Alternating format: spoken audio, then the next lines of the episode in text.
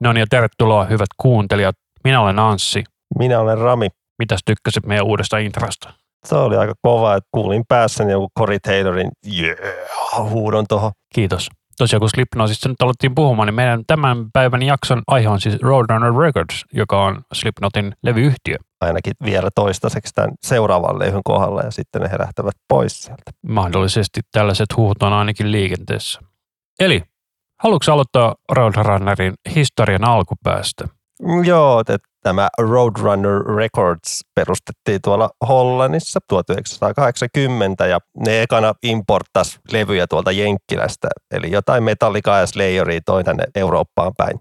Periaatteessa kaikkia näitä isoja, eli Megadethit sun muut. Ne siis toimii nimenomaan levittäjänä ensin ja sitten vasta levyyhtiönä. Joo, ne oli pari vuotta, jos mä tolle oikein ymmärsin, ne levitteli niitä levyjä, mutta sitten 83 ne niinku julkaisi ihan niiden ensimmäisen niinku julkaisun itse. Eli niiden ensimmäinen artisti, jonka ne sainas, oli Merciful Fate, jossa on siis laulajana King Diamond. Se on hyvä, että tämä Merciful Fate tässä mainitaan, että juuri tuli luettua, että ne tulevat tuskaan ensi vuonna. Eikö siellä ole aika monta muutakin Roadrunner Recordsin aikaisia bändejä? Tälleen, jos mietin, niin siellä on myös toi Korni, joka on Roadrunnerilla. Eli toistaiseksi siellä on siis Korn ja Merciful Fate tulossa. Myöhemmin saattaa tulla jotain muitakin. Toistaiseksi mä en kyllä tiedä, onko Merciful Fate enää tuolla Roadrunnerilla, kun ne on ollut 99 tuli viimeinen levy, niin, niin Merciful Fateiltä tuli kaksi levyä tuolla Roadrunnerilla ja sitten ne hajos, koska ne halusi tehdä kuulemma vähän kaupallisempaa ja sen takia sitten King Diamond siitä soloa. Mutta kuitenkin Merciful Fate voi laskea Roadrunner-bändiksi. Tai bändiksi siis, joka on ollut Roadrunner Recordsilla. Sä et ole varmaan King Diamondia nähnytkään livenä. En ole. Ja mä itse asiassa luulin yhdessä vaiheessa, että King Diamond tulee ollut kuolemaan jossain vaiheessa, koska sillä oli joku syöpä, mikä oli todella pahassa vaiheessa silloin noin kymmenen vuotta sitten. Joo, mutta siitäkin se parani ja itse tuli nähtyä se tuo tuskassa joskus 5-6 vuotta sitten, niin piti katsoa niin vaan pari biisiä, koska hei King Diamond, niin pitää se nyt nähdä, niin katoin koko keikan ja oli ihan hemmetin hyvä. Vaikka en oikein biisejä niin hirveästi tunnistanut, mutta siinä oli niin semmoinen kunnon show, niin sitä oli ihan niin ilo kattella ja kyllä tyyppi veti hyvin. Lähti kaikki korkeat äänet niin kuin ihan samalla lailla kuin levyltä, että se oli ihan uskomatonta. Että toi on mukaan toi tuska nyt tulee ensi vuonna, että mikään korona ei tule pilaa. Tai mikä on muunkaan tauti. Niin Roadrunnerihan myös julkaisi silloin 80-luvun lopulla paljon noita death metal-levyjäkin, eli Obituary. Ja Merciful Fatein jälkeen ehkä semmoinen tunnetuin bändi oli toi Carnivore, missä soitti semmoinen herrasmies kuin Peter Steele, Peter Steele. eli Taipoon negatiiven laulaja, basisti, RIP. Oletko nähnyt Taipoon negatiivin livenä? Ne soittivat Tuskassa 2003. Minä muistan, että näin ehkä biisin pari, mutta sitten herra alkoholi rupesi vaikuttamaan niin hyvin, että lähdin pois ja vähän harmittaa. Itse en ole nähnyt Taipoon negatiivia livenä. Enkä ole juuri koskaan siitä välittänytkään. Niillä on ainoastaan se yksi hyvä biisi, se, mikä se on, I don't wanna be, I don't wanna be me. Se on kyllä kova biisi. Kyllä niitä löytyy hitosti hyvää kamaa. Itse vasta ehkä tällä vähän vanhemmalla iänä ruvennut eitä kuuntelemaan enemmän. Et silloin nuorempana ei niin kuunnellut. Ties kyllä bändin, mutta ei sen enempää. Että fanitti kyllä sitä My Girlfriend, Girlfriend biisi oli hyvä. Ja toi koko October Rust-levy on hemmetin hieno. Ja Taipoon negatiivin Bloody Kisses oli siis ensimmäinen levy, mikä myi kultaa Roadrunnerilla. Niin piti ottaa vuoteen 93, niinkin tapahtui. Mutta lähtee miettimään, että metallialbumi joltain pieneltä levyyhtiöltä, mikä myy kultaa, se on aika kova juttu Jenkeissä. ja silloin 93 niin Roadrunner oli ihan tosi pieni yhtiö, että se ei ollut mikään semmoinen jättimäistä yhtiö, että se oli ihan semmoinen niin independent. Kyllä. Mutta noihin aikoihin niillä alkoi olla jo sitten kuitenkin on ihan hyviäkin bändejä, mutta palataan vielä takaisin sinne 80-luvun loppuun. Joo, 80-luvun lopulla ne otti joukkoonsa semmoisen pienen bändin kuin Sepultura tuolta Brasiliasta. Ja ymmärsin sun puheestasi, että ne siis sainas Sepulturan ilman, että ne oli nähnyt bändin jätkiä. Joo, ei ollut nähnyt livenä tai mitään tavannut koko tyyppejä. Se Sepulturan Schizophrenia-levy, mikä tuli vuonna 87, niin sitä se bändi lähetteli kaikkialle ja Roadrunner sitten sitä kautta vähän niin kuin löysi sen bändin. Ja Sepulturasta sellainen hassu, että eka levy on todella huonosti nauhoitettu, että siinä on kitarat aivan epävireessä, mikä on muista ihan hassu sellainen, että miten tuollainen päästetään läpi, mutta ehkä siellä oli fiilis enemmän tärkeä kuin se nauhoitus.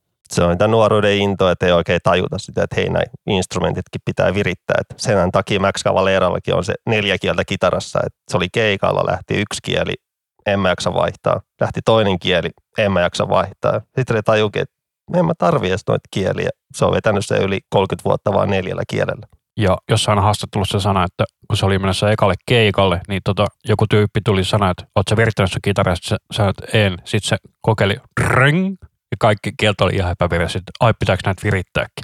Ei sitä kaikkea tajua. Siinä on vielä tästä Sepulturasta, että jossain varhaisissa Sepulturan promokuvissakin, niin kun oli siihen aikaan, että panosvyöt oli hienoja, mutta ei mistään Brasiliasta mitään panosvöitä oikein saanut, niin ne liimas pattereita niin kuin vierekkäin ja kuva otettiin vähän kauempaa, niin ne näytti vähän luodeilta tai panoksilta. Joo, ne oli jotain Duracell parista ja muistan lukeneeni tämän kanssa myös jostakin. Että se Sepulturan Beneath Remains oli se Roadrunnerin kautta julkaistu eka levy ja siitä se alkoi se Sepulturan kultakausi. Ja myös silloin, siihen aikaan sainattiin myös semmoinen pikku trashibändi kuin Annihilator sainattiin myös siihen aikoihin ja Obituary. kaikkia muita Dirties-bändejä, sieltä tuli hiljalleen D-Sidekin, otettiin messiin. Ja jossain vaiheessa oli myös Fear Factory, silloin kun se oli vielä death metal bändi, niin se oli muun silti Roadrunner Records.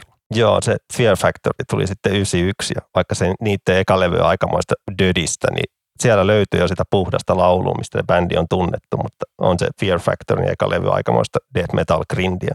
Mutta siellä ei mun mielestä ollut niitä konejuttuja siihen ekalla levyllä. Ei ehkä niin paljon, mutta oli siellä sellaisia leffasamplejakin, mistä bändi oli aika tunnettu. Muillakin levyillä löytyy niitä, mutta ei semmoisia kone-elementtejä ehkä niin paljon, mitä myöhemmillä levyillä oli. Nyt mä pistän sellaisen kysymyksen tähän ilmoille, että satutko muistamaan, mikä on tietoisesti, nimenomaan tietoisesti ensimmäinen levy, jonka sä oot ostanut sen takia, että se on Roadrunner Recordsin levy? Nyt löit kyllä pahan, että Koska mä muistan silloin, kun levykaupat oli vielä juttu, niitähän enää ei suurinnille Suomesta löydy muuta kuin levykauppa X ja jotain muita pienempiä, koska fyysiset levyt ei vaan myy, paitsi vinyylit myy. paitsi vinyylit. Mutta tosiaan niin silloin, kun levykauppoja oli vielä paljon, niin yleensä jos sä katsoit levy taakse, että siellä olikin Roadrunner Records, se oli yleensä merkki siitä, että tämä on jotain metallia, mä saatan ehkä tykkää tästä. Ja se aika monen levyn kohdalla tuli ainakin itsellä kohdalle. Ei kyllä silleen muista, että olisi mitään niinku tietoisesti niinku ostanut sen, että kaantanut levyä nähnyt Roadrunnerin logon, että sen perusteella ostanut, mutta Mulla on ollut 5.0 levy. Niiltä on tainnut tulla tasan yksi levy ennen kuin ne hajosi. yksi levy tuli jo ja sitten hajosivat. Mutta silloin aikoinaan meni kyllä Roadrunnerin sivuille ja siellä bongaili bändejä kyllä ja niiden perusteella sitten saattoi ostaa levyä, että katsoisi sieltä nettisivuilta, että hei Roadrunnerin bändi, tämä on pakko olla hyvä ja sitten käynyt ostaa. Joo, ja ne oli siitä harvinainen levyyhtiö, että niillä oli näytteitä nettisivulla. Silloin niillä olisi ollut todella kauniit punaiset nettisivut. Ja kun jos vertaisit johonkin ihan mihin tahansa muuhun levyyhtiöön, niin niillä ei ollut mitään näytteitä nettisivuilla. Et siitäkin oli Roadrunner aika tuttu siihen aikaan, että sieltä tuli aina se näytebiisi siihen aikaan, MP3 tuli. MP3 tai sitten on ollut joku Real Player-formaatti. Ja muistaisin, että välillä ne oli jotain ihan raakile-versioitakin julkaista ennakkoa. Joo, mä muistan, että Triviumin Shogun-levyltä tuli Kirisute Gomen kappaleesta sellainen demoversio, kun ne hehkuttelivat, että jes, tällä levyllä ei ole mitään sampleja eikä reampaasta eikä mitään. Mutta sitten kun albumi tuli, niin se oli täynnä sampleja, se oli aivan eri kuulonen kuin se versio, mikä saatiin. Niin, että sitten jos vähän palataan vielä tonne, ollaan vähän pompittu tässä, mutta ei se mitään. Tämä Roadrunnerin historia on niin pitkä ja kaikkea tapahtumia on, niin tässä melkein innostuu, kun tämä on ollut aika tärkeä levyyhtiö itselle ainakin. Paljon tärkeitä bändejä, niin tässä vähän innostuu aina puhumaan näistä bändeistä, mutta ei se mitään. Yritetään pitää tämä punainen lanka tästä jotenkin kasassa. 40 vuotta kuitenkin levyyhtiö ollut kasassa, niin kyllä siinä bändi, jos toinen on ehtinyt tulla matkalle. Ja... Mutta me jäätiin nyt 90-luvun alkuun. Mistä me halutaan aloittaa siellä? Mainitaan vielä semmoinen kiva tieto tuolta 80-luvun loppupuolelta, että toi King Diamondin eka soololevy oli Roadrunnerin eka levy, joka pääsi tonne Jenkkien top 200-listalle ja se on ollut kyllä kova suoritus. Eli niin sanottu Billboard Top 200-lista. Kun miettii sitä 80-luvun loppupuolta ja millaisia bändejä on ollut ja mitkä on ollut isoja, niin on se hito hyvä suoritus. Ja kun lähtee miettimään, että toi on nimenomaan tuota death metal soundia, joka ei silloin ollut millään tavalla suosittu, että silloin oli kaikki nämä hair metal jutut oli niin kuin the juttu. Jos mä vähän päden, niin ei se King Diamond ihan death metallia ole. Totta.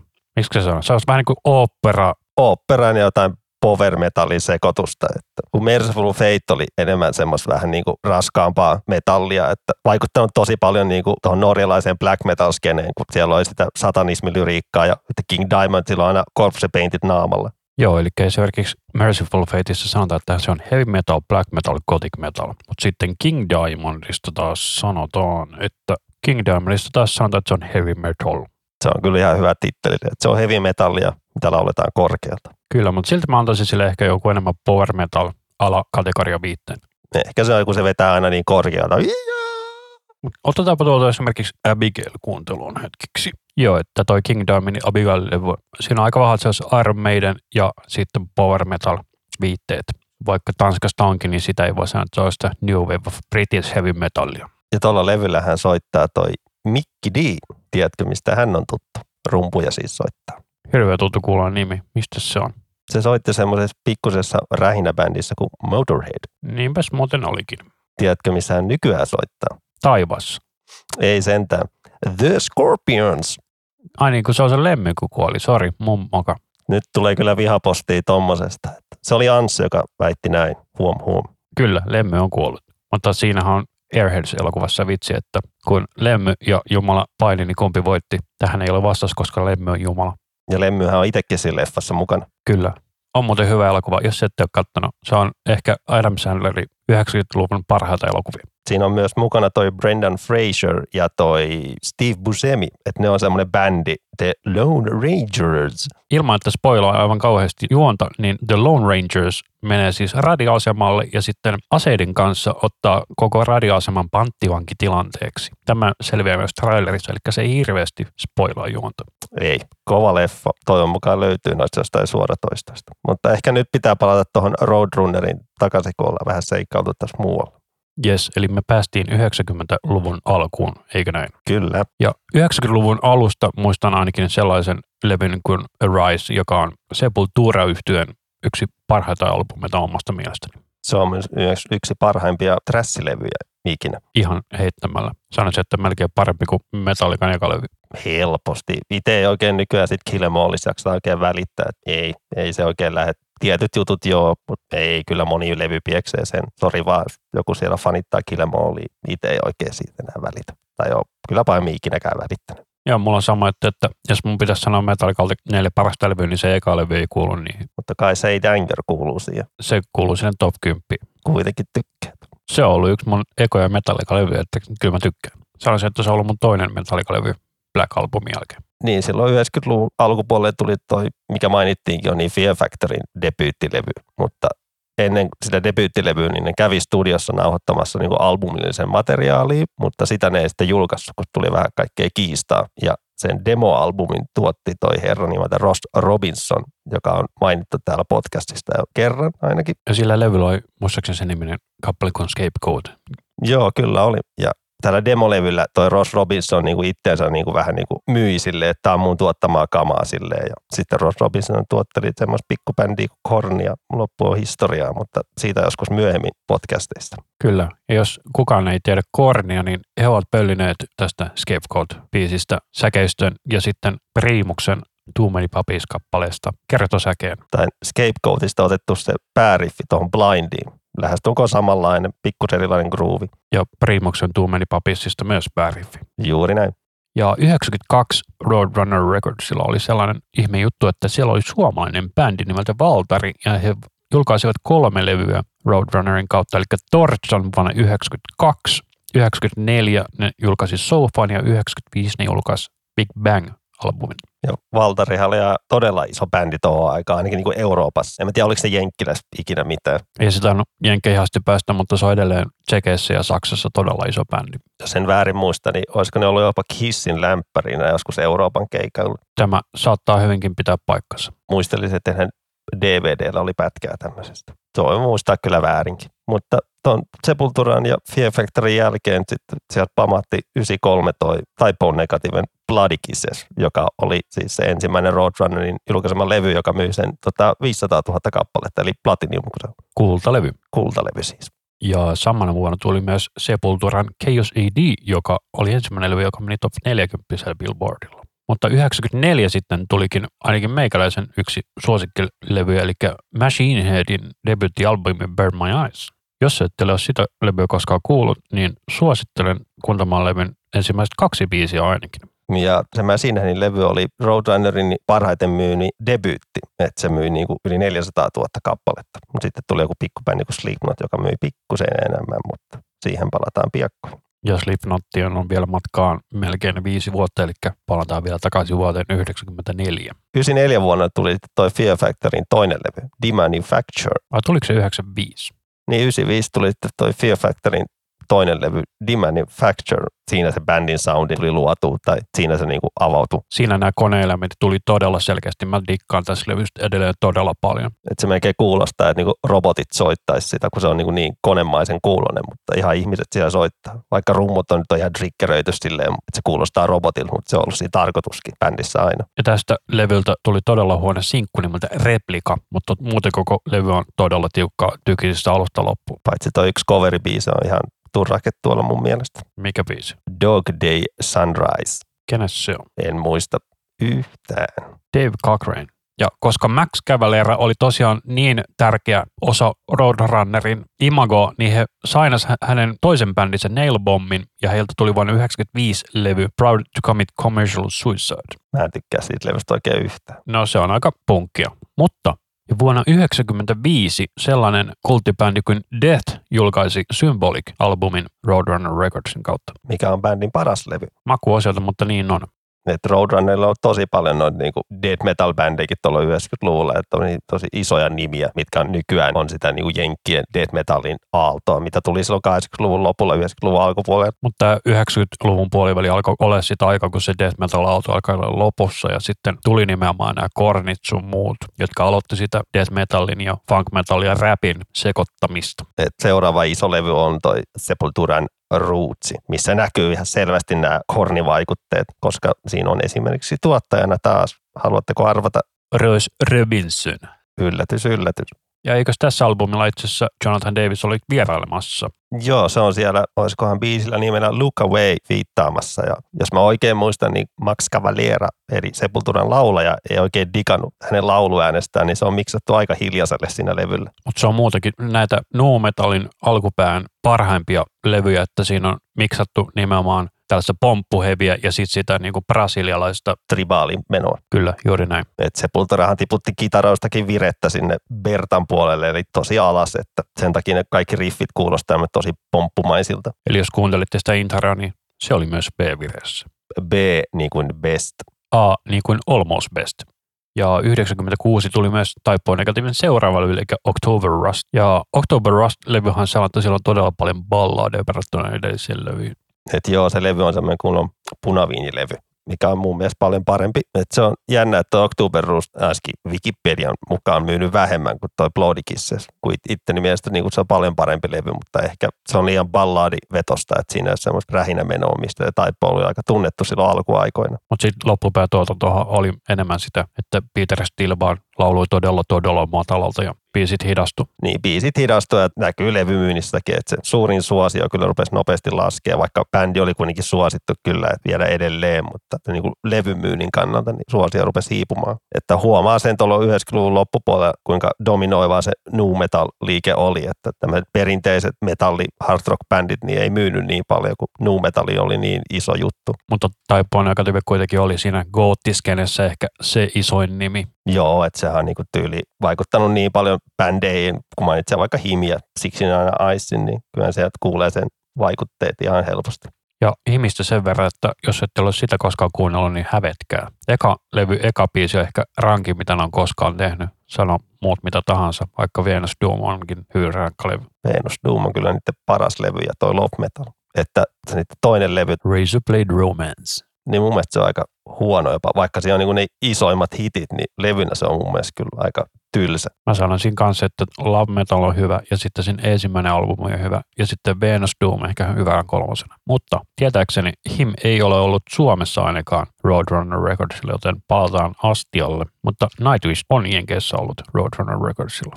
Mä onko se ollut ne Anette Olssa se aikaiset tuotokset vai aikaisemmat? Se oli Tarjan jälkeen. Eiku itse asiassa Tarja viimeinen levy ja sitten siitä eteenpäin. Eli siellä on siis jakelu Jenkeissä. Euroopassa on Spine. Et niin sitten toi Sepulturan Roots-levy oli järkyttävä menestys ja bändi oli oikeasti ihan niinku suosio huipussaan, mutta sitten vähän niinku yllätyksenä niin ne hajosi siinä 90-luvun alussa. Tänne ei hajonnut. Max Cavalera lähti kävelemään ja muu bändi jatko. Niin siellä tuli se manageri, kun Sepulturan managerina oli Max Cavaleron vaimo, niin muut ei oikein hänen toiminnastaan digannut, niin Maxille riitti ja lähti menemään sieltä. Ja hyvin pian sen jälkeen perusti sen nimisen bändin kuin Soulfly, joka kuulostaa ihan siltä Roots-aikaiselta Sepulturalta. Tiedätkö muuten, mistä Maxi ton Soulfly-nimen keksi?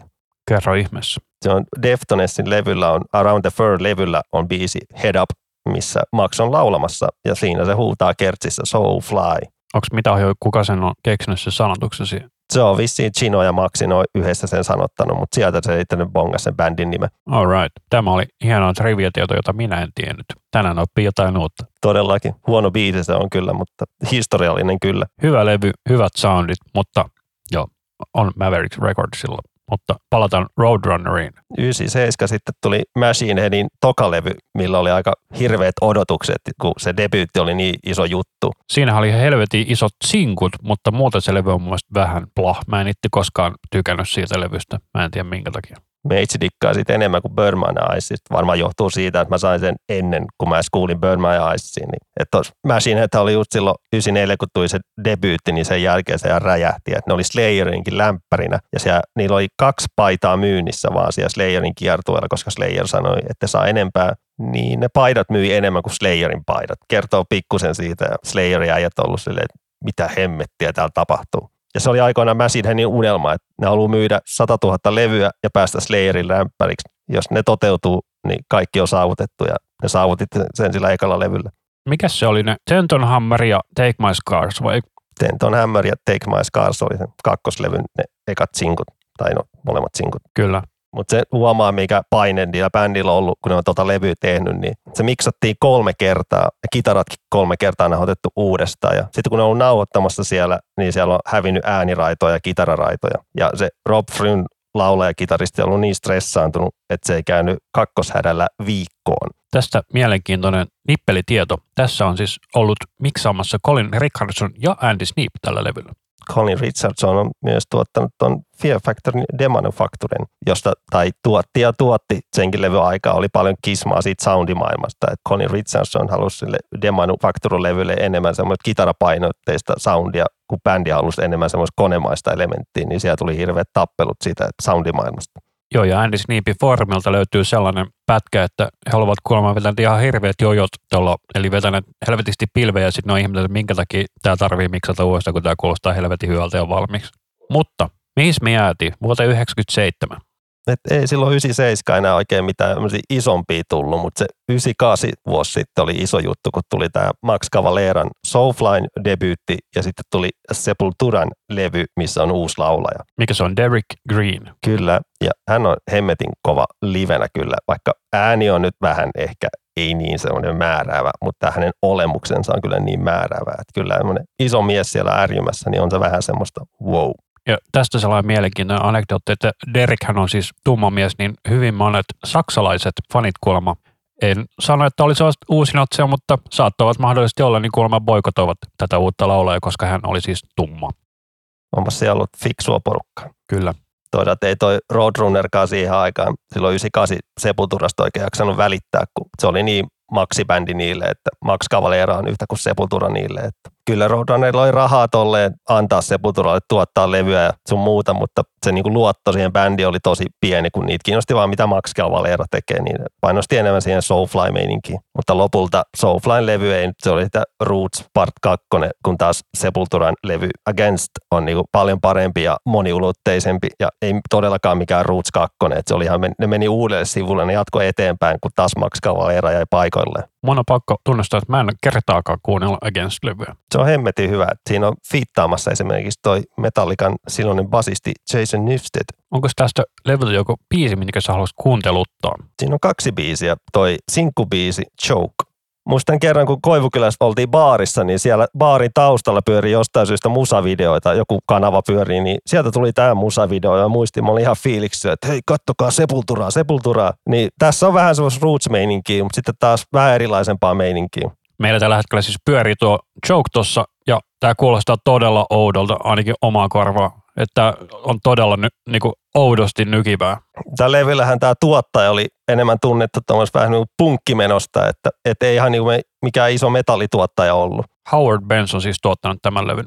Joo, mutta tolleen muutaman minuutin perusteella en ehkä ota heti kuuntelu, mutta ehkä jossain vaiheessa myöhemmin. Ja sitten kun palaa siihen Soulflyn debyyttiin, niin se levy on semmoista nu metal menoa todella paljon, todella yksinkertaisia riffejä ja sitten semmoista vähän sekoilumeininkiä siellä, että on sitä tribaalimeininkiä, mutta sitten on kaikkea ihan eri musiikkityylejä siellä löytyy ja mistä Soulfly muutenkin on tunnettu on se, että niiden levyllä on aina hitosti vieraileviä tähtiä. Tällä levylläkin on ollut tyyliin Limp Bizkitin Fred Dursti, Deftonesin laulaja Chino ja sitten Skindred Bandin laulaja Benji. Joo, ja tuossa mainitsit tuon Limp Bizkitin, nehän tuli siis Kornin kautta, saivat levytyssopimuksen aikoinaan. Sitä kautta sitten näihin piireihin pääsivät. Unohtu semmoisetkin vierailijat mainita, jotka soittavat heti aloitusbiisillä. Eli tässä aloitusbiisillä Eye for an Eye on mukana Fear Factorin kitaristi Dino ja Fear Factorin laulaja Burton. Tämä löytyy tämmöisiä Roadrunner-kytköksiä, mutta toisaalta nämä kaikki bändit on ollut keikkaillut paljon yhdessä, niin totta kai siellä ollaan frendejä. Ja tämäkin oli myös siis Ross Robinsonin tuottama levy. Ja tästä levystä on semmoinen hassu juttu, että kun tämä oli nauhoitettu, niin ne nauhat haudattiin maahan vuorokaudeksi jostain kumman syystä. Et sitten kun ne nauhat otettiin maasta ja lähetettiin niin kuin miksaukseen, masterointiin, niin siellä on oltu silleen, että öö, miksi nämä on näin likaisia. Että jotain, saadaan jotain luonnonläheistä soundia tai jotain, mitä tuolla on haettu. Mutta tosiaan tämä 98 on varmaan ollut niitä aikoja, kun mä oon alkanut itse kuuntelemaan metallia. Niin nämä on ollut aika ekoja bändejä, kun mä oon löytänyt, mutta tämä ei ollut se eka Soulfly-levy, minkä mä löysin, vaan mä löysin sen seuraavan, mutta ei hypätä vielä sinne asti. Niin tuli toi Fear Factorin Obsolete-levy, mikä on oma henkilökohtainen suosikki. Ja sitä levyä me käsiteltiin tuossa edellisessä jaksossa, eli käykää kuuntelemassa se. Et tässä levystä, en mu- muista mainitsinko, mutta tässä on mun yksi suosikki levyn kansia niin kuin ikinä. Et mulla oli aikoinaan tämän levyn kansi semmoisena isona julisteena seinällä. Et siinä on semmoinen aivot ja sen selkäranka näkyy. Et mä en tiedä, miksi mä dikkaan siitä, mutta mä vaan dikkaan. Siinä on jotakin erittäin hämmentävää. Että tämä on teemalevy, niin tämä vähän kertoo siitä, että niinku ihminen rupeaa häviämään, eli obsolete, vanhentunut pois käytöstä, ja että robotit, teknologia rupeaa ottaa enemmän valtaa. Joka alkaa olemaan ihan totuutta tässä nykyajassa. Erittäin pelottavaa. Ja tällä levyllä on toi Edge Crusher-biisi, joka on ihan suoraan pompmetallia. Semmoinen riffi, mikä pistää pomppimaan, eli pomppumetallia. Hehe. Se taisi olla yksi bändin isompia keikkabiisejä ylipäätään, että se on ton, sen jälkeen, kun tämä levy on tullut, niin tullut joka keikalla. Se on kyllä hieno biisi. Se biisin säkeistöt on hienot, kun se on kontrabasso vetämässä basso-osuudet, niin, mutta muuten biisi kyllä on aika tälle levy heikommasta päästä. Ja tuolta levyltä löytyy bändin yksi isoimpia hittejä, joka on yllätys, yllätys, coveri, toi Cars-biisi, joka on tehnyt Carrie Newman, joka itse asiassa vierailee siinä biisillä. Mä en pysty yhtään kuuntelemaan sitä biisiä omasta aivan kauhean. Mä oon nyt vanhempana jäällä jostain ruvennut dikkailemaan siitä. Ei ne nyt päivittäin tai viikoittain halua kuunnella, mutta välillä se vaan huvittaa. Se on niin simppeli biisi. Ja Gary Newman muutenkin tällä levyllä on tuolla nimikkobiisillä vähän vetämässä Spoken Birdie. Ja vielä voi mainita tälle, että tämä on Fear Factorin menestynein levy, myynyt sen 750 000 kappaletta. Eli enää 250 000 kappaletta, niin sitten se olisi mennyt platinaan. Ei tule myymään. Sitten päästäänkin hienoon vuoteen 99, milloin tuli kaikkea kivaa. Ainakin itselleni tämmöisiä suosikkilevyjä. Että tuliko sulle mitään kivoja levyjä siinä vuonna? Tuliko Il Nino sinä vuonna vai? Se tuli vähän myöhemmin. Se tuli vuonna 2001. Ja ollaan vuodessa 1999 ja unohdettiin mainita sellainen bändi kuin Dog Eat Dog ja niiltä tuli sellainen albumi kuin Amped sinä vuonna Eikö siinä levyllä ole toi No Fronts-biisi? muun muassa. Ja niiltähän tuli siis vuonna 93, 94 ja 96 tuli albumit ja tämä 99 on viimeinen, mikä niillä on Roadrunnerilta tullut. Ja mitä sanot, mikä se biisi nimi oli? No Fronts. No Fronts tuli vuonna 94. Okei. Niin tota, tämä levy oli sellainen, että sieltä tuli ainoastaan yksi sinkku, Expect the Unexpected, ja tämä levy menestyi todella huonosti, ja sen jälkeen ne mun mielestä hajos, ja sitten ne teki comeback joskus melkein 10 vuotta myöhemmin, ka- 2006 tai jotain sellaista. Mutta 90-luvusta se Dog Eat Dog on tunnettu parhaiten. Äsken toi No Fronts-biisin muistan kyllä. Nuoruudessa fanitettiin sitä, kun punkki oli kovaa juttu silloin 90-luvun puoliaikana. Ja niillä on sellainen todella hyvä biisi kuin Isms, suosittelen tsekkaamaan. Mutta palataan takaisin vuoteen 1999. Onko sieltä mitään hyviä levyjä sulle? Tuliko Cold Chamber tänä vuonna vai 98? Ai niin, vittu Cold Chamber, kun unohtanut mainita. Voi vittu. Ollaan aika montakin bändiä unohdettu mainita tässä siis matkan varrella. Esimerkiksi 99 tuli myös Cold Chamberin toinen levy. Ensimmäinen levy tuli 97. Ootko sitä Cold Chamberin debyyttilevyä tai ylipäänsä bändiä kuunnellut pitkään aikaa? Öö, en ole kuunnellut, mutta eka levyhän kuulosti vähän niin kuin Kornilta. Silloin se on samanlainen kilinä kolina bassu kuin Kornilla oli. Sama, ja samanlaista soundia, että vaikka sekin bändi perustettu 92, mutta debyytti tuli 97, niin siinä on pitkä väli, mutta siinä oli jotain riitoja niillä, että se laulaja lähtenyt menee sun muuta. Niin. Mutta sitten se perusti sellaisen bändin kuin Devil Driver, mutta palataan siihen myöhemmin. Mutta joo, se debyytti on niin, niin pomppumetallilevy kuin voi olla hyvässä mielessä, mutta kyllä se kuulostaa jotenkin niin tylsältä, kun sitä on vähän kuunnellut, että ei sit saa enää irti. Et itse tykkään enemmän siitä just vuoden 99 Chamber Musicista. Mä itse taas sen siitä välittänyt. Siinä mä muistan, että siinä on se yksi levy, missä on Ozzy Osbourne vieraan. Se olisi ollut Shock the Monkey. Ja yllätys, yllätys, joka on coveri. Eli Peter Gabrielin alkuperäinen biisi Genesisistä. Niin, tämän 99 vuoden kyllä se isoin juttu oli toi Slipknotin debyytti. Se Slipknotin debyytti oli ihan järjetön iso juttu, että kun se siinä kesällä ne keikkaili Jenkeissä, niin se vaan siitä suuren ja suuren ja suuren, niin se oli niinku ihan järjetön niinku suksee. Ja Slipknot mahdollisti sen, että Roadrunner Recordsilla se oli vähän niin sanottu cash cow, eli ne, se mahdollisti sen, että niillä oli monta kymmentä erilaista pienempää bändiä sitten myös. Et itse muistaa, että mä luin 99, olisiko ollut joku elo-syyskuun soundissa juttua Slipknotista, että se oli joku tämmöinen sivun, puolentoista sivun pikkujuttu siitä bändistä, ja että levy sai viisi tähteä, niin oli ihan heti, että kuva oli bändistä, niin 15-vuotiaana näet semmoisia tyyppejä jossain haalareissa ja maskeissa, niin on se semmoista, niin että wow. Että sitten just samaan aikaan Isukki oli jossain ulkomailla jossain Hollannissa työmatkalla, niin piti laittaa vähän viestiä, että tuotko tämmöisen levy, jos löydät sieltä. Niin hän toi ja edelleen löytyy hyllystä. Tämä oli myös ensimmäinen levy, minkä mä löysin Slipknotilta ja tämä oli todella kova. Muista kun Sig lähti, niin ei jumalauta, siinä oli kyllä sukalta alkoi pyörimään. En tiedä, oliko jaloissa vai munassa vai missä pyöri itselle eka biisiton levyt oli semmoinen biisi kuin Only One, joka on siellä ihan, olisiko se ihan toisiksi viimeinen biisi, niin se oli ensimmäisen, minkä kuuli, kun jostain hämäräsivulta sen tuli ladattu silloisella modemilla ja kesti se 40 minuuttia, että saat yhden kolmen minuutin biisin ladattu. Jonne ei muista modemeja. Ja se oli vielä tämmöinen 28 kilotavua, se sekunnissa vai minuutissa? 28 000 baudia, eli 2,8 kilotavua sekunnissa. Eli hiton kauan meni, että saat se yhden biisin, mutta se oli sitten se arvosta, että sitä että luukutettiin ja luukutettiin. Ja muistan se Only One biisin kyllä, kuinka paljon se nauratti, kun sen kuuli. Se oli niin kuin ihan uusi juttu, kun silloin kuunteli enemmän jotain metallikaa ja sepulturaa, niin ei se ollut semmoista kuin Slipknot. Joo, se oli Napsterin kulta-aikaa. Ei ollut edes Napsterista, mistä tuli ladattu se, mutta anyway. Joo, mutta silloin se kuitenkin tuli, että silloinhan Metallica haastoi ne oikeuteen silloin 99. Itsekin sain bännit Napsterista, vaikka multa ei edes löytänyt mitään Metallica biisejä, niin ne silti bännäs. Mutta Haitko DC++ sen jälkeen? Sitä tai sitten semmoinen kuin Gaza.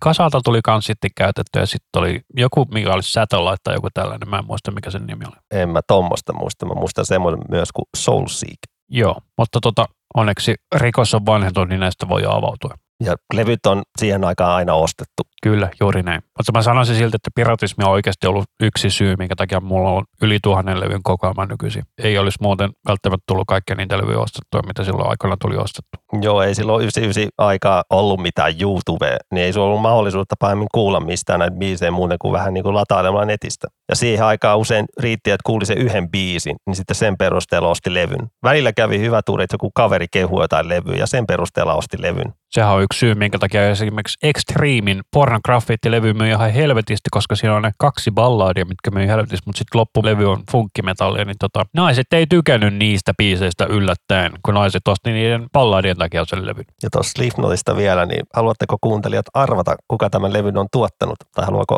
Anssi yrittää arvata? Olisiko Ross Robinson? Voi hitsi, sä arvasit ihan oikein. Voi harmi. Ja ihan sama studiokin, missä Sepultura ja Kornit oli nauhoitettu. Yes. Halutaanko me vielä keskustella Slipknotista vai halutaanko me siirtyä eteenpäin? Siirrytään eteenpäin, mutta tämä lähetys venyy ihan liian pitkäksi. No, kunhan on alle kolme tuntia tai raakamatsku, niin eiköhän me sillä päästä hyvin alkuun. Sitten me päästään vuoteen 2000, jolloin tuli Panteran huonoin levy, mutta onneksi Pantera ei ole Roadrunner Records, niin meidän ei tarvitse keskustella siitä. Itse asiassa on Panteran yksi parhaimpia levyjä. Mä oon varmaan harva ihminen, joka näin väittää, mutta kyllä Reinventing Steel on ihan hemmetin hieno levy. Siitäkin tuli muuten uudelleen miksattu versio, joka on kyllä ihan hirveän kuulosta. Viime vuonna.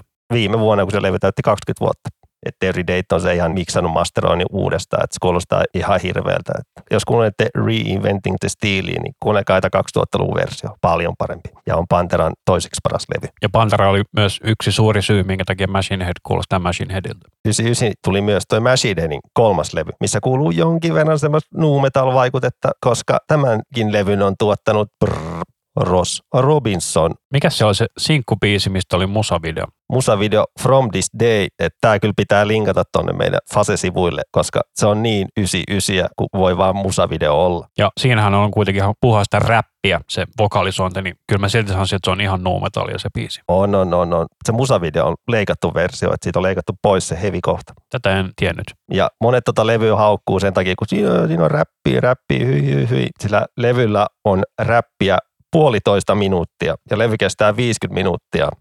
Ihmiset, kuunnelkaa tämä levy. Se on hieno levy. Mutta älkää kuunnelko se seuraava levy, se on aivan kauhea kakka. Siihen palataan piakko. 99 vuonna tuli myös toi Type Negativen jotenkin hyvin nimetty levy World Coming Down, kun sitähän se oli tuolla 99 vuonna, kun mietittiin, että mitä tapahtuu, kun siirrytään vuoteen 2000. Niin meneekö tietokoneet rikki ja räjähtääkö maa? Mitään ei käynyt, ei yhtään mitään. Ehkä pari konetta vähän sekos, mutta ei muuta. Että oli tätä Type Negativen, se kunnon masennusaikaa. Ymmärtää kyllä, kun Peter Steele meni vähän huonosti, kun ihmisiä kuoli ympäriltä paljon, niin siitä tämä levy aika pitkälti kertookin. Yes. Eli eiköhän me laiteta vuosi 99 purkkiin tällä ja seuraavana vuonna, eli vuonna 2000, sitten sainattiin sellainen bändi kuin Nickelback ja he olivat nauhoittaneet valmiiksi sellaisen levyn kuin The State, joka on vähän niin kuin demo-levy, mutta tota, se ei siis myynyt kovinkaan paljon ja seuraava albumi heiltä on vasta sitten se, mistä heidät tunnetaan, eli palataan siihen aivan pian. Et 2000 vuonna tuli Soulflyn seuraava levy, Primitive, jonka muistan, että ostanut ihan uutena käynyt ostaa sen. Niin kuin. Minäkin. Tämä oli ensimmäinen Soulfly-levy ja mä ostin sen ilman, että mä en kuullut biisiäkään siitä. Itse muistelin, että kuulin Back to the Primitive-biisin, koska se tuli mun mielestä semmoisia, mistä keskustelinkin, että siitä tuli semmoisia niin kuin MP3 kuukausia ennen levyn julkaisua. Nykyään kaikki tuo aina Spotifyin suoraan, mutta silloin 2000 niin julkaistiin ihan MP3. Tässä on näytebiisi tulevalta levyltä. Muistatteko sellaisen firman kuin Free Record Store? Oli aikoinaan todella iso levykauppa Suomessa. Nimi kyllä on harhaanjohtava, että siellä levyt maksoi mun mielestä ihan törkeän paljon. Joo, mutta niillä oli kuitenkin itiksessä sellainen myyntipiste siinä Tallinnan aukio päässä, niin siellä mä katsoin, oli kaksi levyä vierekkäin. Siinä oli tämä Soulfly, Back to the Primitive ja Panteran Far Beyond Driven. Sitten mä kysyin levykauppialta, kumpi näistä on parempi levy. Se on mulkku kusetti mua ja sitten mä ostin Soulfly-levy. Aika kauhea levymyyjä. Kyllä onhan toi Farbi on nyt paljon parempi. Itse nuorempaa tätä Primitive-levyä fanitti, mutta nyt tälleen vanhempana kun kuuntelee, niin se on aika hirveätä sekamelskaa, kun joka biisissä on niin vierailija. Ja siellä on muutenkin mun mielestä, jos kuuntelee niitä sanoja, niin niissä ei ole mitään järkeä tällä levyllä. Siellä on 12 biisiä ja kuudessa biisissä on joku vierailija, tai saattaa olla jopa enemmästäkin, kun on niin paljon kaikkea diibadabaa. Että tuolla levyllä on tyyli Slayerinkin laulaja Tom Araya, Slipknotin laulaja Corey Taylor ja jälleen kerran Deftonesin laulaja Chino. Että jatketaan tätä Soulfly-meininkiä, että levylle pitää aina saada hitosti noita vierailijoita. Että tällä levylläkin nämä biisin nimet, kun on Boom ja Mulambo ja tietenkin legendaarisin biisin nimi pomppumetalliskenessä Jump the Fuck Up, millä juuri laulaa mainitsemani Corey Taylor Slipknotista. Ja sekin unohtu mainita, että tällä levyllä on myös toi Sean Lennon, John Lennonin poika mukana. Että tässä nyt nopeasti hypätään, että vuoteen 2001, milloin tuli näiltä isoilta bändeillä taas uutta tavaraa, että tuli Fear Factorylta niiden pomppumetallilevy Digimortal, mistä sä et oikein vissiin digannut. En. Se oli mun ensimmäinen Fear Factory-albumi. Mä tykkäsin siitä silloin, mutta mä en tykkää sitten enää. Mä taas siitä tykkää jotenkin edelleenkin. Paitsi siinä on niin turhakin biisi nimeltä Back the Fuck Up, missä on Cypress Hillin laulaja. Ja myöskin siellä on turhakin biisi kuin Lynchpin, joka on eka sinkku sitä levyltä. Ja se on Fear Factoryn soitetuin biisi Spotifyssa, mikä on ihan käsittämätöntä. Että tuollakin levyllä niiden ne biisit kesti alun perin kuusi minuuttia, mutta sitten siellä vähän tuottaja ja levyyhtiö vähän painostanut poikia, että nyt tehdään vähän lyhyempiä, iskevämpiä biisejä. Ja siitä levy kuulostaakin, että biisit kestää kolme neljä minuuttia tosi simppeleitä, mutta se on silti jotenkin hassu levy. Sitten Slipknotilta tuli Iowa, joka oli todella paljon raskaampi levy kuin eka levy, mutta itse en siitä oikein tykkää yhtä paljon kuin ekasta levystä. Joo, itsellekin oli kyllä jotenkin vähän pettymys. Se oli jotenkin odotukset niin korkealla, mutta sitten en tiedä mitä odotti bändiltä. Jotain odotti enemmän jotenkin. Ehkä se ikäkin vaikutti tuohon aikaan, kun se levy on niin raskas ja se on turpaaveto meininkiin, niin se on aika puuduttavaa kuunnella, kun levy kestää se 60 minuuttia. Joo, se on siis hyvä levy, mutta se on todella hyvää kamaa pieninä annoksina. Ja siinäkin levyyhtiö painosti bändiä, että tehkää meille lisää Wait and Bleedia, niin bändi vähän näytti keskisormeen, että tässä teille Wait and Bleed. Ja tuolla levyllä on toi intro aika jännä, että 515 intro, niin tiedätkö mitä 515 meinaa? Mä haluaisin veikata, että se on Iovan joku puhelin suuntakoodi. Suuntanumero. Niin sillä introlla kuuluu semmoista death, death, kuolema, kuolema huutoa, niin se on niitä DJ siellä huutamassa, kun se on just saanut kuulla, että se vaari on kuollut. Niin se on tullut studioon vaan ja sanonut, että nauhoittakaa, niin sieltä kuuluu semmoista aitoa tuskan huutoa. Se on aika creepy intro ja heti sen jälkeen lähtee niin kuin levyn paras biisi, People Equal Shit. Että tällainen 2001 aikaan sen huomasi, että Roadrunnerille meni hyvin, niin ne, ne pystyi sainaamaan tosi paljon bändejä, pieniä ja isoja. Ja esimerkiksi Il Nino ja Chimera bändit tulivat Roadrunnerin talliin tänä vuonna. Joo, mä oon itse asiassa miksannut yhden biisin Chimeraan. Eikö se ole joku live-video? Joo, löytyy YouTubesta. Löydät sen, jos haet Chimera Dirt Fest. Voidaan myös linkittää Facebookissa se. Tuosta Il Nino-bändistä tuli mieleen, että niitä piti tulla Suomeenkin vissiin 2002. Ne peru keika eikä tullut koskaan takaisin. Katkera olen edelleen. Ne perui sen sen takia, koska oli joku VTC-isku. Ei edes ollut, se oli sen jälkeen. Niin kuin Pantera perui sen takia, kun oli VTC-isku. Ja sitten ne hajosi. Joo, siinäkin keikalle oli liput. Se ihmisten vihan etissä oli ihan järjetöntä silloin, että sai rahat sentään takaisin ja soitti siellä Slayer, mutta ei oikeasti kiinnostunut mikään Slayer, koska Pantera oli perunut. Kyllä. Ja sitten Machine Headitkin tuli niitä seuraava levy tuolloin kuin Supercharger, mistä sä et oikein vissiin digannut. En, mä en pysty kuuntelemaan sitä, se on jotenkin apakauheelle. On siinä tai yksi parhaimpia aloitusbiisiä, Bulldozer. Bulldozer on hyvä, mutta niin kuin levynä en pysty kuuntelemaan sitä. Ja ei se on niin kuin liikaa sitä pomppumetallimeininkiä, ei se lähde yhtään. Mä veikkaan, että jos olisi ollut mun eka Machine Head-levy, mä olisin ehkä tykännyt siitä, mutta mä epäilen silti hyvin vahvasti. Ja toi Machine Head levy tuli elokuun loppupuolella ja niillä oli semmoinen biisi nimeltä Crashing Around You, missä oli musavideo, missä oli palavia tornia ja tulipaloa ja kaikkea. Viikkoa myöhemmin sitten tuli nämä VTC-iskut ja sitten sitä ei peritetty missään sitä musavideo. Mä muistelin, että toi Fear Factory valitteli, että kun niiden toi Digimortal-levyllä ei oikein myynyt, niin ne syytti VTCtä, että se ei myynyt, mikä on aika hassua, kun Digimortal tuli huhtikuussa. Mutta tota, tänä vuonna tuli sitten POD, se debyyttialbumi, mikä sitten myi ihan hemmetisti, mutta vaikka siinä oli noita samoja teemoja. PODin Satellite-levy, mutta se ei ole Roadrunner Records silloin, tietääkseni. Mutta POD tosiaan tuli Atlantikilta, joka on nykyisin myöskin Warnerin alalabeli, kuten Roadrunner nykyisin. Tosiaan, kuten huomaatte, me ei siis käydä kaikkia levyjä, mitä vuonna 2001 esimerkiksi on tullut, että me otetaan lähinnä nämä highlightit täältä. Niin näitä julkaisuja on niin paljon, niin tästä tulisi oikeasti viiden tunnin lähetys, jotta me käydään kaikki läpi silleen. Me vähän otetaan tämmöisiä poimintoja ja varmaan ollaan jotain unohdettukin, mutta ollaan yritetty ottaa niitä, mitä on meille tärkeitä levyjä.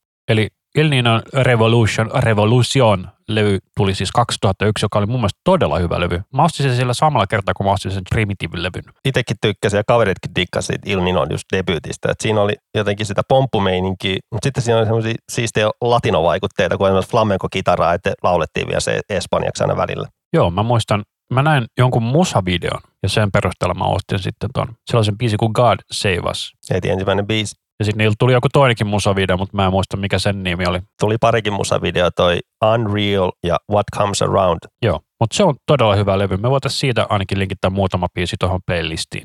What Comes Around pitää laittaa mukaan, koska se kuulostaa ihan Linkin Parkilta, mutta se on silti hito hyvä biisi. 2001 vuonna tuli itselle yksi suosikki Sepultura-levystäkin, Nation-levy, joka jakaa myös paljon mielipiteitä, eikä siitä kaikki dikkaa, eikä siitäkaan dikannut, että se oli sen jälkeen Sepultura lähti Roadrunnerit menemään, että ei enää jaksanut katsella, mutta Siinäkin on levy, jota mä en ole koskaan kuunnellut. se on hyvä levy. Se on kyllä todella outo ja erilainen, mutta Sepulturassa on se hyvä, että ne meni aina eteenpäin. Jokainen levy on todella erilainen. Kun taas Max Cavalera Soulflyessa, niin se jatkoi sitä roots-menoa niin kuin tosi pitkään ja sitten siirtyi semmoiseen trassimeininkiin myöhemmin. Mutta palataan siihen. Ja Nation-levyllä on myös Suomi-kytkös, koska levyllä soittaa Apokalyptika. Tätä en tiennyt. Joo, semmoisella biisillä kuin Valtio. Nice. Tänään kaikki oppii uutta. Kyllä. Eli Nickelbackilta tuli sitten se niiden Roadrunner-debuutti, eli se on nauhoitettu nimenomaan Roadrunnerilla, eli Silver Side Up, jossa oli tämä How You Remind Me, joka on todella megahitti. Ja se aiheutti sen, että Roadrunnerilla oli yhtäkkiä aivan helvetisti rahaa, niin ne sai sainattua todella paljon bändejä. Tämä levyhän myy joku 15 miljoonaa kappaletta yhteensä, ihan järkyttävät määrät. Sitten mennään toiseen kivaan vuoteen, 2002. Silloin tuli Killswitchin niin kuin isolle levyyhtiölle tehty debyyttilevy, että heiltä tuli kyllä aikaisemmin pienemmälle levyyhtiölle tehty levy, mutta 2002 tuli se Killswitchin Ja 2002 oli vähän niin kuin se Death of Nu Metal vuosi. Oli jo silloin, kun tyli Limp Bizkit hajos ja, Ja Korni alkoi tekemään vähemmän räppiä niihin biiseihin ja ja vähän se nu metal meininki silleen pikkusen muuttui, että siellä on joku Linkin Parkki, mikä sekoitti oikeasti ehkä vähän enemmän. Että ehkä semmoinen vähän perinteisempi nu metal rupesi tohon aikaa kuolemaan. Mutta sitten tuli joku Linkin Parkki, mikä nousi suosioon, mutta se oli ehkä poppivaikutteita tosi paljon musiikkiinsa, mikä sitten kolahti ehkä yleisöä paljon enemmän ja se oli helpompi lähestyä. joo, ja Linkin Parkhan tosiaan taisi olla millä isolla levyyhtiö se nyt oli, onko se Emillä silloin? Vai Warner tai Elektra, mutta jollain isolla yhtiöllä. Joku näistä isoista neljästä kuitenkin. Ja niiltä tuli 2000 mun mielestä se Hybrid Theory ja sitten pari vuotta myöhemmin tuli se Metera, missä oli sitten näitä nu metal vaikutetta nimenomaan poistettu ja sama oli paparoutsilla, että ne ei enää räpännyt siinä kakkoslevyllä. Kyllä muistaa sen Killswitchin hehkutuksen, mitä oli netissä, mutta silloin se ei ihan aluksi kolahtanut. Jotenkin piti kuunnella tosi paljon sitä, että se niinku tajusi sen jutun siinä. Mä tajusin heti eka, eka biisi, minkä mä niiltä kuulin, on My Last Serenade, ja se on todella hyvä biisi muista edelleen. Se on kyllä kova biisi. En muista, oliko se itselle se eka biisi. Mä väittäisin, että ei, mutta ei näitä 20 vuotta vanhoja juttuja oikein muista. 2002 on myös siinä tärkeä juttu, että silloin Slipknot tuli ekaa kertaa Suomeen keikalle. Olitko katsomassa? Mä olen ollut katsomassa Slipknotia, kun ne oli Metallican lämpärinä, olisiko ollut 2004. Siellä oli myös Lost Prophets. Tuossa Slipknotista oli myös se, että ne oli levykaupassa jakamassa nimmareitakin silloin 2002. Olitko siellä? Itse asiassa en ollut, koska se oli muistaakseni siinä keikkapäivänä, niin ei vaan jaksanut lähteä Helsinkiin niin, kuin niin aikaisin ja olisi pitänyt hengailla siellä että koko päivä. Nykyään jos mä miettii, niin olisi sitä pitänyt mennä hakemaan nimmarit, mutta kuulin kaverilta, että sai nimmarit. Semmoisen jutun kaveri kertoi, että tyypit haisi ihan hito pahalle. Niin kuin viinalle vai jeelle vai? Veikkaa, että ihan hielle, että oot siinä haalarissa siellä monta tuntia jakamassa, niin ei siinä varmaan oikein happi kierrä siellä puvussa, että se vielä maskit päällä, niin voin kuvitella sitä hajua. Voi myös olla ne haissu viinalle. Sitten sieltä tuli myös Soulflankin seuraava levy, joka on bändin huonoin. Niinkin hienosti nimetty kuin kolme. Muistatko tältä levyltä yhtään mitään?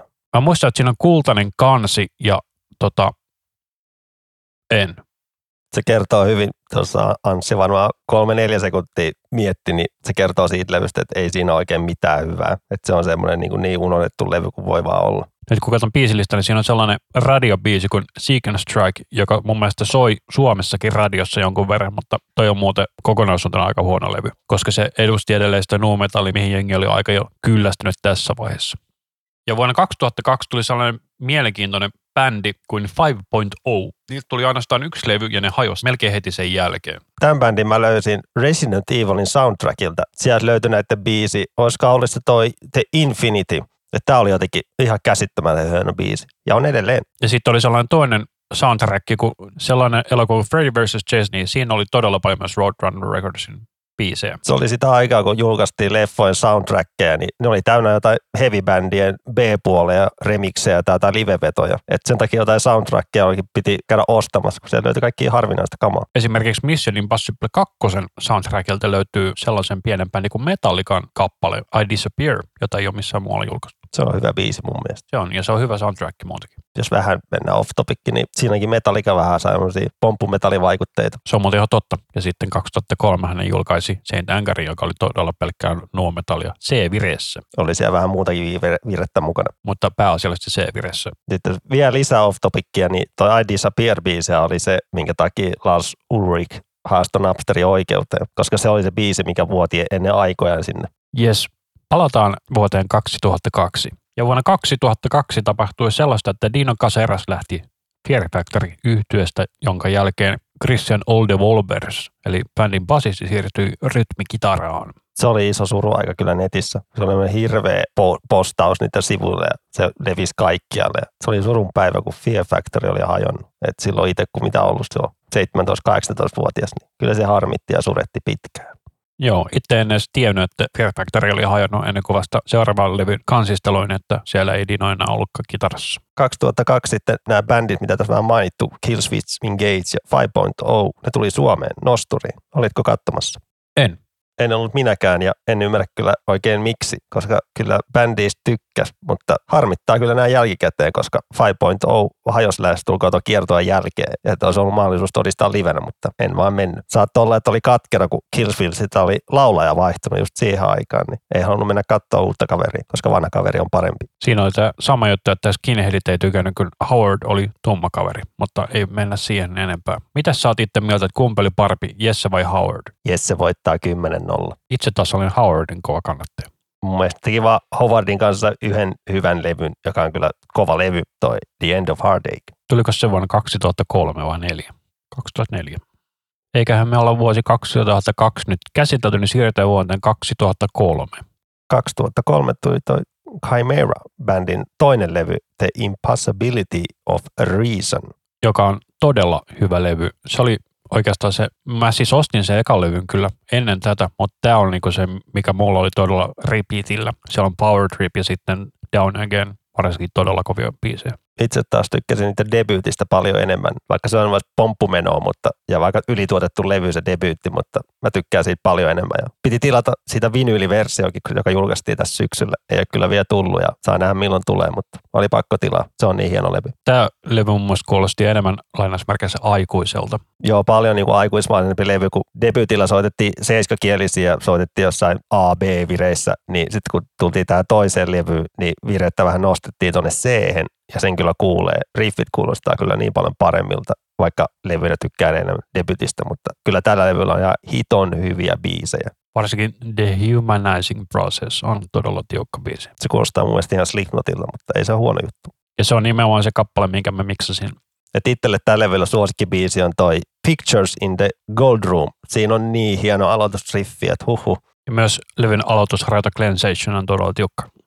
Ja tämän bändin kitaristi on todella iso Metallica-fani ja sen ehkä kuulee noista sooloista, niin tällä levyllä on sitten viimeisenä biisinä instrumentaali Implements of Destruction. Niin tässä biisissä on semmoinen hassu juttu, että kun tämän kuuntelee ihan loppuun asti, niin sieltä kuuluu ihan hiljaa niiden Kimaran debyyttilevyn aloitusbiisin Let Go riffi. Itse löysin tämän hassu jutun pari vuotta sitten.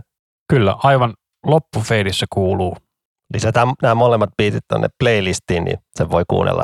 Ja kitaristi olikin kysyin, että oliko tämä tarkoituksella tehty, niin joo oli, että siinä on vähän tarkoitus semmoinen, niin kuin, että se on niin kuin, semmoinen niin kuin jatkumo. Mutta Kimaralta on vielä pakko sanoa, että sitten kun ne lähti pois Roadrunnerilta tuossa muutama levy myöhemmin, niin tota, siitä siirtyi kahdeksankielisiä kitaroihin ja sen jälkeen on ollut aikamoissa paskaa. Olen tosin kerran heidät livenä nähnyt New Yorkissa vuonna 2013. Oli hyvä keikka, vaikkei siellä muita alkuperäisiä jäsenet enää ollutkaan muuta kuin Mark.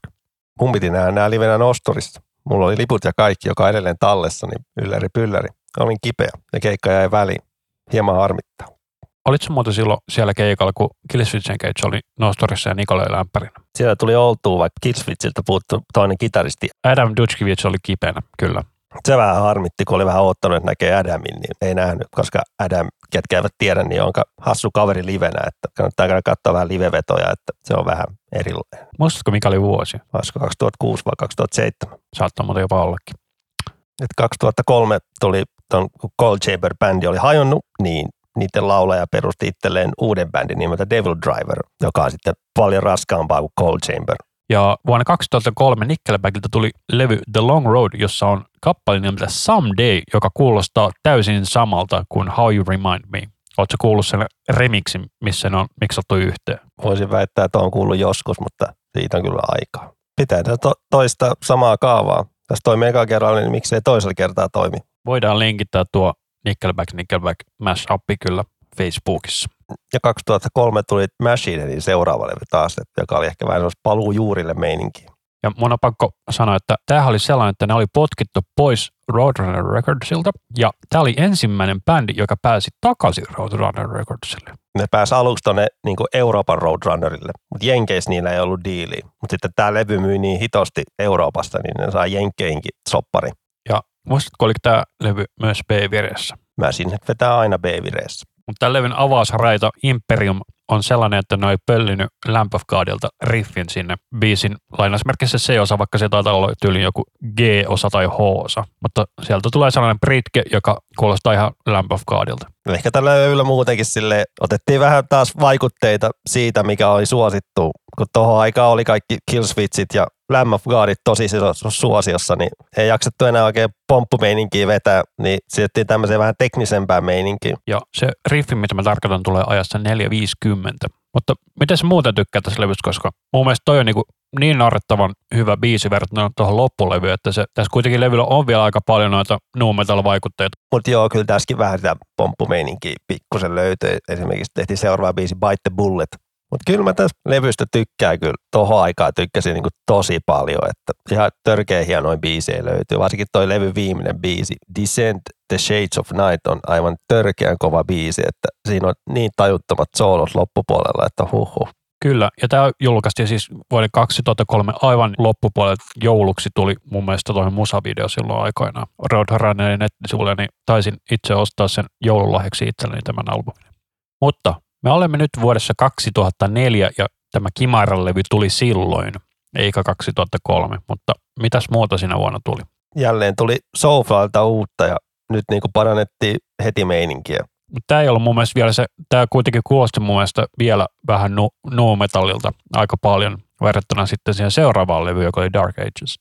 Eli 2004 Soulflyta tuli sellainen levy kuin Prophecy. Jolla soittaa Il Ninon kitaristi. Tai tuli mukaan bändiin soittamaan. Ja sen kyllä kuulee heti, että on uut kitaristi, niin toi paljon vaikutteita, että löytyy semmoista flamenco-meininkiä ja kaikkea. Että kyllä itse dikkaa niin Soulflyn levystä, niin kyllä tämä on mun mielestä lähestulkoon se paras. Et tämän jälkeen itselle vähän Soulfly vähän lopahti pikkusen, että ei enää innostunut uusista levystä niin paljon. Ja 2004, siellä tuli Fear Factorin Archetype-levy, joka on minun henkilökohtainen suosikki Fear Factorilta Demanofactorin lisäksi. Tämä ei kuulunut Roadrunneriin. Aivan, olet aivan oikeassa. Eli 2004 Fear Factorilta tuli niiden lempilevy, ja ne oli just lähtenyt pois Roadrunnerilta. Silleen. 2004 sitten tuli Killswitchin seuraava levy, missä oli sun suosikki Howardi eka kertaa laulamassa pitkäsoitolla. Ja tämä on todella kova levy, tämä The End of Heartache. Eli jos et ole koskaan aikaisemmin kuunnellut Killswitch Engage, niin kuunnelkaa toi 2002 tullut Alive or Just Breathing ja tämä 2004 tullut The End of Heartache. Ne on ne bändin parhaimmat. Toki sen jälkeen tullut vielä jotain hyvää, mutta kyllä nämä kaksi ekaa levyä on ne parhaimmat. Tai sitten voitte ostaa sen DVDn. Muistatteko vielä DVDt? Jotkut muistaa, aivan varmana. Se on meidän yksi parhaita keikka DVDt, mitä mä oon koskaan nähnyt. Pelkkää tykitys koko levy. Siinä on myös törkeä hyvä dokumentti, että itse dikkaa usein noista dokumenteista enemmän. Että siinä käydään koko bändin historia läpi, kestää tuli joku puolitoista tuntia, että se on sitä parasta. Että ei mua itselleen ole livekeikat aina niin paljon kiinnosta. En mä yleensä tykkää katsoa livekeikkoja, se on vähän yleensä niinku sellainen huonompi versio niinku studiolevystä, mutta tämä on oikeasti niinku todella hyvä live-levy. Mikä se on? Set the World Place tai joku sellainen. Ja 2004 tosiaan niin Roadrunnerin kautta julkaistiin Jenkeissä sellainen tuntematon suomalaisyhtiö kuin Nightwishin Once-levy, mutta se on käytännössä Spinen levy, niin ei puhuta siitä enempää. Se on silti yksi Nightwishin parhaiten myynnistä levyistä. Ja 2004 tuli Roadrunner Recordsin toinen cash cow, eli Slipknotin meikäläisen suosikkilevy, eli Vol 3, joka oli siitä erikoinen levy, että se oli yksi Roadrunner Recordsin harvoista levyistä, missä ei ollut sitä Parental Advisory-merkkiä kuulemassa, eli ne teki levy, missä ei ollut yhtään kirjosanaa se Cory Taylor teki tätä tarkoituksella, että se halusi todistaa, että hän pystyy tehdä lyrikoita ilman yhtään kirosanaa. Ja se on oikeasti todella hyvä levy. Siinä on se Vermilion Part 2 on meikäläisen suosikki, joka on siis tollainen slovaripalladi, missä ei ole mitään sähköstä. Ja Cory Taylorilla on tosi erikoinen ääni sillä levyllä. Että sekin oli ihan tarkoituksella, että se olisi vähän erilaisen kuulonen. Mäkin dikkaan siitä levystä ja hitosti, koska siihen aikaan ei oikein Slipknotti enää oikein jaksanut, kun se Iova oli vähän semmoinen niin turpaahdettu, että äh. Mutta sitten tuli Metallica Suomeen ja Slipknotti lämpärinä, niin ne soitteli tuolta levyt joku kaksi-kolme biisiä, niin ne kolahti siellä keikalla ja hito hyvin, että piti, pitisi yli seuraavana päivänä käydä ostaa tämä levy, että debyytin jälkeen tämä on mun suosikki Slipknot-levy, että suosikki biisi on tuolta Opium for the People. Blister X's taisi tulla ainakin livenä. Muista, että siellä oli niitä se oli, ei ollut aloitusbiisi. Sick oli muistaakseni aloitusbiisi ja tuolla keikalla. Niin, niin. Vuonna 2005 tuli sitten uudelta bändiltä, eli Triviumilta, heidän Ascendance-levy, jossa oli parikin aika iso hittiä, eli Pull Harder on the Strings of Your Martyr ja Like Light to the Flies. Itse en kyllä Triviumista tykännyt siihen aikaan niin paljon, mutta se oli kova juttu, kun ne tyypit tota 18-vuotiaita, niin on toi älytön levy. Joo, Eli Matt Heafy oli tosiaan sen 19 ja se edelleen taitaa kirjoittaa noin melkein kaikki biisit. Kyllä, näin tekee ja juuri tästä viikko pari sitten tuli uusi levy. Se on kova levy. En ole kuullut vielä. Matt Heafy on myös nykyisin aika kova YouTubettaja ja striimaaja. Twitchissä paljon soittoja ja lauluvideoita. Et tosi mukava kaveri, mitä on katsonut sen pätkiä. Niin, kuin niin rentoja juttuja löytyy. Et Matt Heafy on kova tyyppi. Ja sillä on todella seksikäs ääni. Kuunnelkaa ihan mikä tahansa pätkä, missä se puhuu. Se on niin kuin sellainen todella seksikäs sen ääni. On hän myös tosi charmikas mies kyllä. Että On ja komea. Tämmöinen juttu, että hän, hän tulee, toivotaan ensi vuonna tulee Black Metal sivuprojekti. Tiedätkö nimeä? En muista nimeä, mutta siinä on Emperorin pääjehu Ishan mukana. Että tämä on ollut Matt Heafin tämmöinen kymmenenvuotis unelmaprojekti, niin nyt se vihdoinkin on niinku tulossa. Kiitos korona, että tämä nyt saadaan ulos vihdoinkin. Eikö Ishan ollut siinä Devin Townsendin The Manufacturer-levyllä myös kappalissa Jular? Näin Rami tuossa nyökyttelee sellaisia puhelintaan. Ja tosiaan 2005 tuli toisen Roadrunner Recordsin cash cow, eli Nickelbackin All the Right Reasons, joka on tähänkin päivään mennessä Roadrunner Recordsin myydyin albumi, ja se on myynyt melkein 30 miljoonaa levyä. Tältä levyltä löytyy kaikkien vihama Photograph ja Rockstar, mutta jos ei kuuntele noita hittibiisejä, niin tältä levyltä löytyy muutama aika tiukkaakin rockibiisi. Ja tämäkin levy alkaa muuten rummuilla, kun Rami valitti, että levyt eivät ala rummuilla. Ei sitä voi kaikkea muistaa. Tällä levyllä on muuten myös Dimebagin tommosia jämäsooloja mukana biisissä nimellä Side of a Bullet, koska Dimebag oli kuollut tähän aikaan valitettavasti. Niin Ja Dimebag on siis Panteran kitaristi, jos ette tienneet. muistaa tällä levyllä ton Photograph-biisin, kun siitä oli aika hyvä meemivideo. Good pie, good pie, hyvää piirakkaa. Kyllä. Mutta tosiaan tältä levyltä suosittelisin Follow You Home, kappale, joka on siis levyn aloitusraita, ja tämä Side of a Bullet, jonka Rami tuossa äsken mainitsikin. Silloin 2005 oli myös tommonen iso juttu, kun Roadrunner täytti 25 vuotta, niin ne halusi jotenkin vähän juhlistaa sitä, että ei enää halunnut julkaista mitään perinteistä B-puolikokoelmaa tai mitään, niin ne keksi semmoisen idean, että ne palkkaa neljä kapteenia, jotka tekee biisejä ja ne hommaa niihin Roadrunnerin artisteja mukaan. Nykyisiä ja entisiä artisteja. Aivan. Ja siitä syntyi Roadrunner United-levy. Mulla on tämä edelleen itse asiassa, tämä on siis kahden levy kokoelma, siinä on musiikki CD ja sitten siinä on DVD, jossa tämä DVD-osuus jengi on upannut sen YouTubeen, eli ne löytyy sieltä. Mutta tämä on todella tiukka levy, että jos et ole koskaan kuunnellut, niin se, siitä voi melkein minkä tahansa biisi kuunnella, se on aika hyvä. Melkein minkä vaan. Eli tällä levyllä on niin neljä kapteenia. Machine kitaristi laulaja Rob Flynn, Fear Factorin kitaristi Dino Gazares, Slipknotin rumpali Rip Joey Jordison ja sitten 19-vuotias Matt Heafy. Ja lisäksi yksi kappale, joka ei ole näiden kapteenien tekemä, eli Opetin Mikael Okerfeltin tekemä kappale, mutta muuten kaikki on näiden neljän kapteenin tekemiä. Ja tosiaan Opet oli siis juuri sainattu silloin 2005, eli heiltä tuli vasta Ghost Reveries tämän levyn jälkeen, eli ennen sitä he eivät olleet tehneet Roadrunnerille mitään. Levyltä on pakko nostaa heti aloitusbiisi Dagger.